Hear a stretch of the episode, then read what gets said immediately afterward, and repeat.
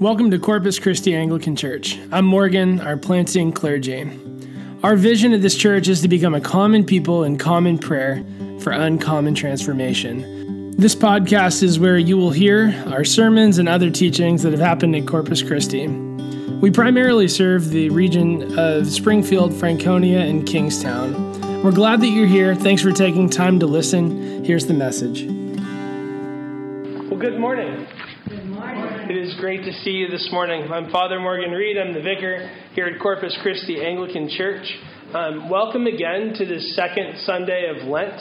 Really glad that you're here to go on the journey uh, with Jesus together to Jerusalem over these 40 days. As we look together at today's uh, gospel passage in the Gospel of St. Mark, let me pray for us. In the name of God, the Father, the Son, and the Holy Spirit. Amen.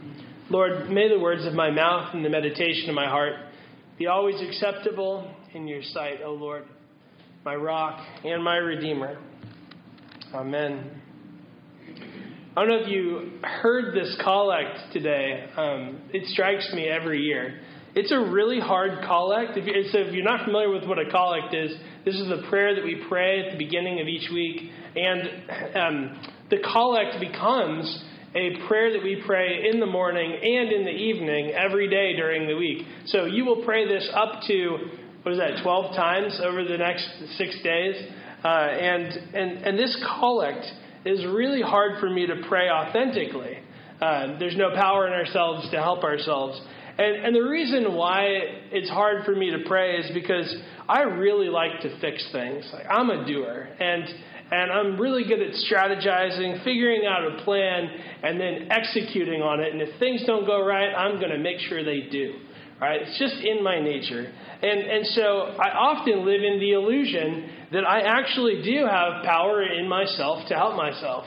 I don't know if others of you are like me in this. And, and I've been following Jesus now for about 25 years. And over and over again, I'm brought to places where I'm reminded that um, this just is not the case. That I really don't have power in myself to help myself. And, and there are numerous examples I could share with you. And as we do formation groups together, I'm sure I will have time to share those with you. But I was thinking of one specific example that Ashley and I went through together. Uh, we moved to Northern Virginia back in 2012. So we've been here, you know, roughly 12 years. We used to live in a small one bedroom apartment along Columbia Pike in Arlington. I worked for Starbucks in Pentagon City, and I would take the bus every day to go make coffee for customers and manage a coffee shop. Uh, and I was beginning my coursework for an MA to PhD program that was up uh, in Catholic University in the Northeast. Uh, and Ashley, fortunately, thanks be to God, had found a job uh, that she was able to transfer to from her job where we, we moved from Dallas. And so she was working in D.C., able to transfer similar positions in the same, same organization. And, but about a year of being in Arlington, I don't know if, if you've had the experience of difficulty with just living in Northern Virginia. Uh, it was about a year in, and our it, it was really hard. It got really hard really fast. Uh, we were like 28, 29 at that point. We'd been married for about six years, and this was our third major move where we had to restart life again. Uh, so we'd been six months in one place, two years, two years, and now we were restarting again. And, and we hit a low point together uh, in 2013 when we were living in that little apartment along Columbia Pike. And it was so painful, and I felt so much guilt. Um, I felt like I had moved us here from Dallas and, uh, and because I was the reason and my schooling was the reason, uh, I, I was to blame for where we were at. Ashley, her job ended that year in 2023. And um, you know, nothing against coffee shops, but like that doesn't cut it as far as salary when you're trying to uh, rent an apartment, uh, even if it's just fifteen hundred a month. Like that's not going to make it. And so we were dependent on that income, and so we hit this really low point in our marriage together where we were just kind of like wondering where God was. And I was frustrated. There were lots of tears. I don't cry a ton, but I cried a ton back then. And and on top of that, I was in this expensive school. I didn't have funding for it, so we were draining savings. Uh, I had to pull back on school so that we could actually afford to live. We needed a new car because when we drove our car out to here, the engine block had cracked, and I remember going to Costco and having to buy Costco uh, amounts of motor oil to keep in the back of the car, and I was filling it daily. Uh, I was not kind to the earth. Um, but you know that car was just a mess. We needed a new car. We had, uh, and we did get a new car. We traded that one in for very little money and used that little money for a down payment. Um, so now we had a car payment, a school payment, and rent, and had to eat. And I didn't make enough money for that on my coffee shop salary, and it just brought us to the end of ourselves.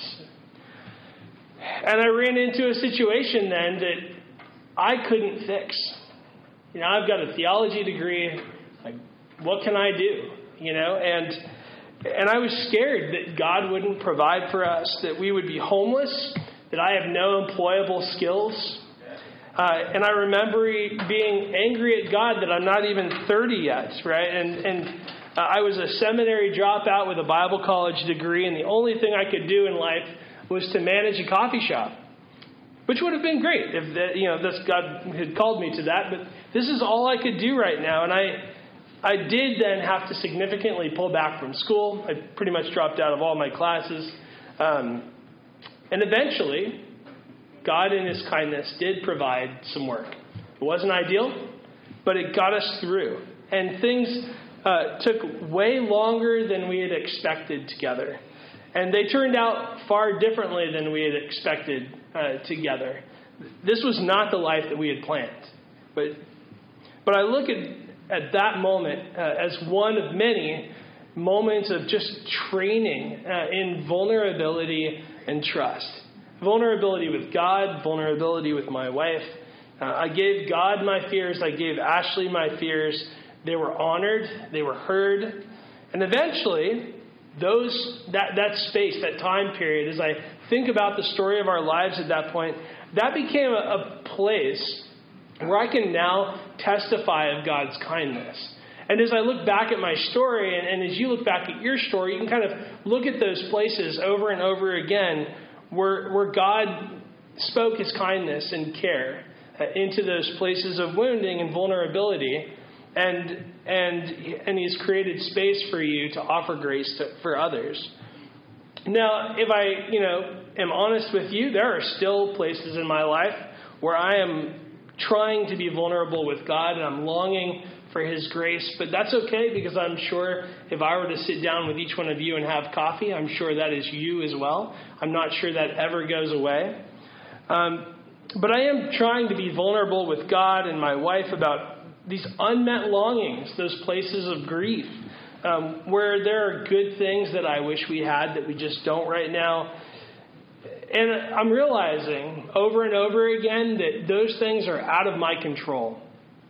I can't do anything about it. And, and I hate that a little bit less than I did before. So that's movement, right? Uh, there are these places that we just can't control. And hopefully, forward movement just means that you hate it a little bit less than you did yesterday. And for a culture that we live in that is so strategic and capable and accomplished, man, we need this prayer, this call out, to remind us that we know that we have no power in ourselves to help ourselves. And so, as we encounter those different places of brokenness that we're stepping into, there are going to be voices, kind of like we encountered in the gospel today, there are going to be voices of avoidance that are trying to compel us not to press into those places of pain.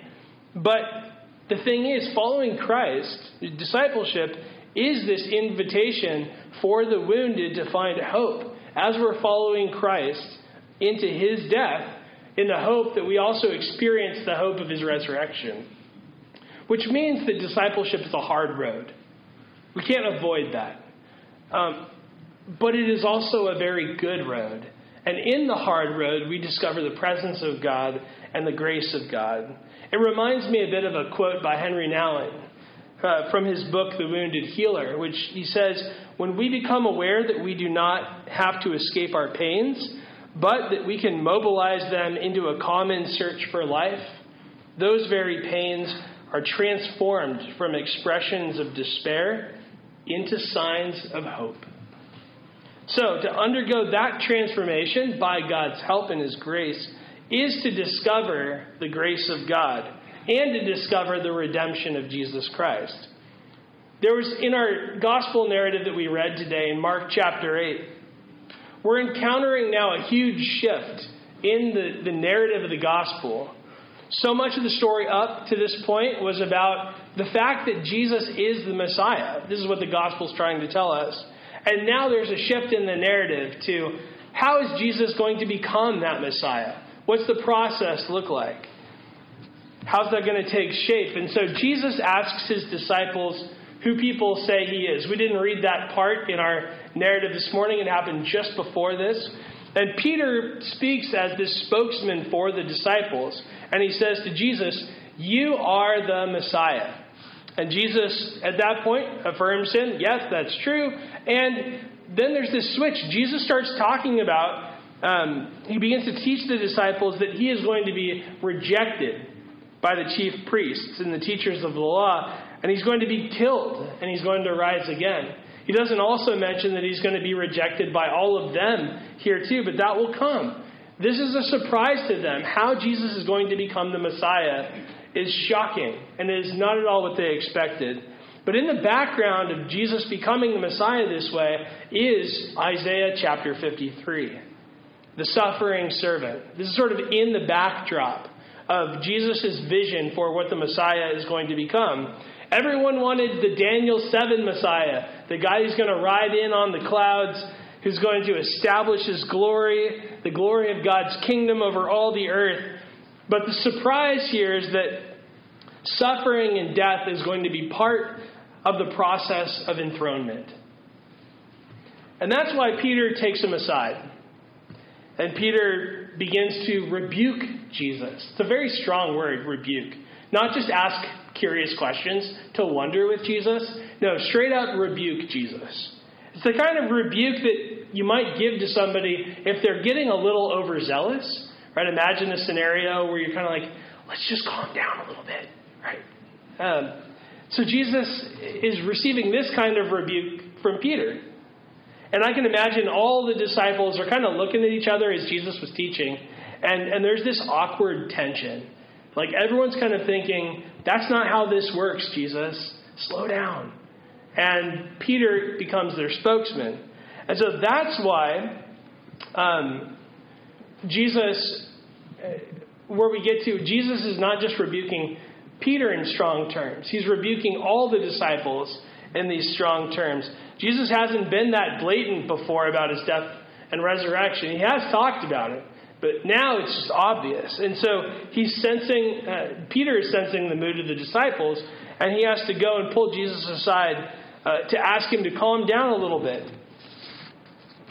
And so Jesus, you, the same word occurs with Peter rebuking and Jesus rebuking. Jesus' rebuke is a match to Peter's rebuke. Peter tries to rebuke Jesus in private, but Jesus uh, turns towards Peter and really towards all the disciples, if you heard that reading. He turns towards all the disciples. Uh, and since Peter is the spokesman for them, this is addressed to Peter. He says, Get behind me, Satan. Words nobody wants to hear from Jesus. Get behind me, Satan. And he talks about you don't know the plans or the things of God. It's really strong. And in fact, you know, in Judaism, they were familiar with Satan or the accuser, Beelzebub, but it's never really been attributed to a human person before. This is kind of a unique instance. And the reason why Peter's correction is uh, attributed to Satan and it's so strong is because what's happening right now is the, the collective will of the disciples is being set over and against the, the kingdom of God, like the plan of God, the will of God. It's this clashing of wills for how the kingdom is going to come about. And it's a temptation that you and I all face. All of us, we face this temptation to think that we know how God is going to bring about his plans better than he does. I mean, it's easy to follow Jesus when Jesus, when his commands are flowing with the tide of cultural ideas, when there's no opposition. it can be really hard to follow Jesus for several reasons. One is that because we're afraid that if we begin to work on something uh, with Him, then we might discover that actually our brokenness runs far deeper than we expected it to go. And, and we're afraid that, sort of that phrase, if it ain't broke, don't fix it. Uh, we kind of coast through life because we're afraid that if we actually address this thing, that our brokenness is going to run far deeper than we expected, and we won't be able to function, that we are beyond repair. That might be a fear in following Jesus. It can be difficult to follow Jesus uh, because the goodness of God doesn't show up uh, in what I'm experiencing right now. And sometimes wrestling in the wilderness, wrestling with that juxtaposition that I know God's good, but it's not, I'm not experiencing that. Wrestling with that is more exhausting than just numbing the pain with distraction. So these temptations pull us away from the road to discipleship. These are the voices that say, I know the plan of God, and it is not going to the cross. There, these are the temptations, the voices of avoidance that we should also kind of in our hearts say, Get behind me, Satan, you don't know the things of God. One commentator summarized the next section of the Gospel of Mark really well. He says, The road to Jerusalem will become the classroom in which the disciples begin to learn the radical new ideology of the kingdom of God. This is where they're going. They're heading on the road to Jerusalem. So, the road to Jerusalem will be the classroom in which the disciples begin to learn the radical new ideology of the kingdom of God. Jesus says to his disciples and to the crowds if anybody wants to be my disciple, they must deny themselves, take up their cross, and follow me. And I'm, I'm reminded of this post uh, that I saw back on Ash Wednesday, which was also Valentine's Day this year. Somebody had asked, I think it was a Catholic priest, they had asked the Catholic priest, you know, what are you going to be doing for this Valentine's Day? And it was a meme or a Twitter comment, I'm not sure, but uh, a tweet, well, formerly known as Twitter, but it doesn't matter. Um, but this priest said, Well, I, I plan to rub ashes on people's forehead and uh, tell them that they're going to die. This is Valentine's Day plans. How about you? Um, and, and, it's it's um, dark humor. It's funny because it's true. Um, Ash Wednesday is a very powerful service, and it's sort of awkward to have it on Valentine's Day, isn't it? Um, but the reality is, if if discipleship um, has a trajectory, uh, which it does, if we're moving towards Christ, then death, from like as we learned from Ash Wednesday, death becomes this thing that that calibrates us. It, it calibrates us towards the trajectory of discipleship in life. And I think that's important for two reasons. First, it makes us prioritize the right things in life. And second, it keeps us from going to battle over the wrong things. Jesus taught uh, the disciples what to prioritize as they were on the way to Jerusalem. This is part of their schooling and education. Jesus serves the least influential. He heals beggars. He heals children. He takes children into his arms and he teaches them. He rides into Jerusalem on a donkey. He honors a poor widow's small offering. He's unjustly arrested and then while that's happening, he heals the ear of one of the soldiers who's arresting him as one of his followers cut it off. He goes through this sham trial by himself because all of his friends have now abandoned him. And then he's crucified in between two common criminals. And that's our king. And that was all done willingly. And at any point, he could have stopped the process. And it wasn't, it wasn't because he loved suffering. It was because he had a clear vision of the nature of the kingdom of God. Uh, and, and that it was his resurrection that would bring about his enthronement as king. And his resurrection is what is going to bring us into the new life of God, into living union with our Lord. And so Jesus also said no to many things as he was teaching them about the kingdom of God. He said no to joining influential religious factions and parties. He said no to uh, as he um, to certain things as he challenged rulers and authorities, trying to persuade them of their own injustice. We'll talk about that next week when he flips over tables. He challenged the wealthy with sacrificial generosity. He refused to be threatened when other people were healing in his name outside of his immediate disciples. He refused to get caught up in smokescreen kind of arguments uh, about whether or not to pay taxes or if there's going to be marriage in the resurrection. And ultimately, he refuses to avoid the suffering that would bring him to his death so that he might come to his resurrection and so that he would come to the place of redeeming us. And so I'm struck as I read about our Lord, um, I'm struck by the sense of security that Jesus has. There is, he is a very secure person in who he is and what God is calling him to do and to become. And, and when others use his name to cast out demons, um, you know, his followers were threatened by this idea like, are you taking people away from us? But Jesus is not threatened by this idea that someone might appear as powerful or more than his own disciples. It's in his name. And he could have answered hard questions in order to look more favorable with people, uh, different groups, kind of like a politician would. But he doesn't do any of that. He could have flattered the wealthy in order to fund his ministry, to have more influence, but he doesn't do that. The kingdom of heaven, it was greater than comfort, it was greater than influence, because the kingdom of heaven strikes at what we need most, which is redemption from all the ways that we are broken and all the ways that this world is broken. The kingdom of God answers what we need most, which is redemption. From the brokenness of the world, from the brokenness of ourselves in body and soul, and restored fellowship with one another, and restored uh, union with the God who loves us. And that's the shape of discipleship.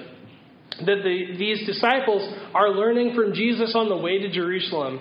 We're called to this long road of dependence, each one of us a long road of dependence that's lined with small acts of faithfulness to Jesus along the way. Our disposition is such that death is before us as this great um, calibrator. It's, it's sort of a compass for the next good thing in the kingdom of God and in service to others, which includes um, where to be vulnerable next with our Lord. Suffering doesn't mean that you're doing anything wrong. Um, but Suffering is an invitation to press into what dependence and faithfulness might look like in those moments in order to encounter more deeply the redemption of God and His grace. And so the, the Son of Man, as we discover in Daniel 7, the Son of Man who is going to ride in on the clouds of glory is also the one who is going to suffer for the redemption of God's people. And we shouldn't long for suffering, so don't hear me say that. Uh, none of us should sit there and go, when am I, Lord, if I would just suffer more. You know, that's, that's not the point. I, I don't wish that on anyone, and nor should we long for suffering. But we also shouldn't be surprised when suffering comes, because it is the reality of discipleship. Nor should we feel shame when it does. It just is there. It was there for our Lord. It's going to be there for those who follow him. Our Lord's suffering became the means for his glory, and it's the place from which redemption comes. And it's true for us as well, as you and I follow Christ, that those places become places of redemption. The word vulnerability in English, I've used it a couple times today. Uh, it's related to the Latin word for wounding. Uh, so, uh, vulnerability, vulnus, wound, wounding. And so, not that I want to make a whole theology out of this, but I can sort of imagine uh, in, in my mind and I, and I can't help but think that as we are growing in our ability to hand over our wounds, the places of wounding, to our Savior, that He looks at us and, and He says, You know, I understand. And, and I bless those wounds with redemptive power. Here are my wounds, right? And he shows us. And, and he says, These began the process of your redemption. Your scars are going to remind you that you are healed, but that that wound is going to become part of your story. And the thing is, it's going to be a redeemed part of your story. And I, and I think of that often when I think about us coming to the Eucharist together, that we're experiencing the redeemed part of our wounding. Because we, in our brokenness and in God's grace, we are taken, we are blessed. Um, we, we've been broken. And, and now we are given by God's power for the life of the world. And we experience that each week in the Eucharist, in our liturgy. And so, as we close together and we think about the Eucharist, about wounding, about God's grace, His redemption, His power to heal, restore, and bring His glory through the places of our dependence on Him, let me pray one last time the, the collect for today over us. Almighty God, you know that we have no power in ourselves to help ourselves. Keep us both outwardly in our body and inwardly in our souls, that we may be defended from all adversities that may happen to the body, and from all evil thoughts that may assault and hurt the soul, through Jesus Christ our Lord, who lives and reigns with you in the Holy Spirit, one God, forever and ever. Amen. Amen.